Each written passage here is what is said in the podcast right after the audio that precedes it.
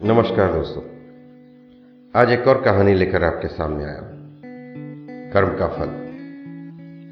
एक राजा के दरबार में कर्म के ऊपर बहस छिड़ी हुई थी। कोई कहता, कर्म का फल ऊपर वाले पर छोड़ दीजिए तो कोई कहता, मरने के बाद जीव का क्या होता है, आज तक किसी को कुछ पता नहीं। तो कोई कहता, कर्म का फल सबको इसी जन्म में मिलता है। राजा ने निर्णय लिया कि इसे प्रत्यक्ष व्यवहार में लाकर परिणाम देखा जाए। राजा ने अपने तीनों मंत्रियों को दरबार में बुलाया और तीनों को आदेश दिया कि एक एक थैला लेकर बगीचे में जाएँ और वहाँ से अच्छे अच्छे और बढ़िया से बढ़िया फल जमा कर लाए। वो तीनों अलग अलग बाग में प्रविष्ट हो गए। पहले मंत्री ने कोशिश की, राजा के लिए उसकी पसंद के अच्छे अच्छे और मज़ेदार फल जमा किए जाए। उसने काफ़ी मेहनत के बाद बढ़िया और ताज़ा फलों से थैला भर लिया। दूसरे मंत्री ने सोचा कि राजा हर फल का परीक्षण तो करेगा नहीं। इसलिए उसने जल्दी जल्दी थैला भरने में ताज़ा, कच्चे, गले, सड़े फल भी थैले में भर लिए। तीसरे मंत्री ने सोचा, राजा की नज़र तो सिर्फ़ भरे हुए थैले की तरफ़ होगी। वो खोलकर देखेगा भी नहीं कि इसमें क्या है। उसने समय बचाने के लिए जल्दी जल्दी इसमें घास और पत्ते भर लिए और वक्त बचाया।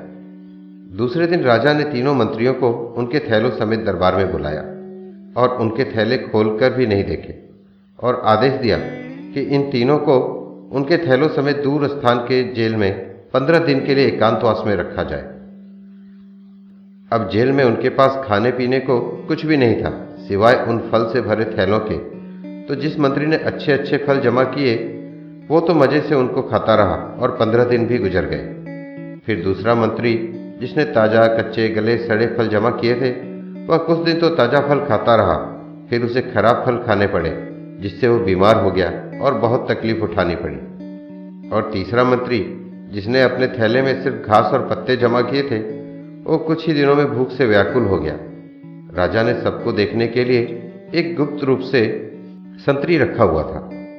बचा तो सबको लिया गया, मगर उन्हें अपने कर्म का फल समझ में आ गया। अब आप अपने आप से पूछिए कि आप क्या जमा कर रहे हो। आप इस समय जीवन के बाद में हैं। जहाँ चाहे तो अच्छे कर्म जमा करें और चाहे तो बुरे कर्म। मगर याद रहे, जो आप जमा करेंगे, वही आपको जन्मों जन्मों तक काम आएगा। जीवन का एक रहस्य, रास्ते पर गति की सीमा है। बैंक में पैसों की सीमा है। परीक्षा में समय की सीमा है। परंतु हमारी सोच विचार शक्ति की कोई सीमा नहीं है।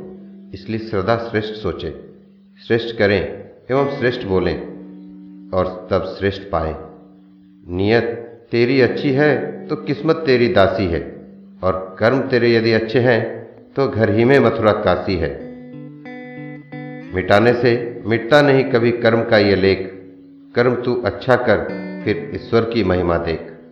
धन्यवाद दोस्तों।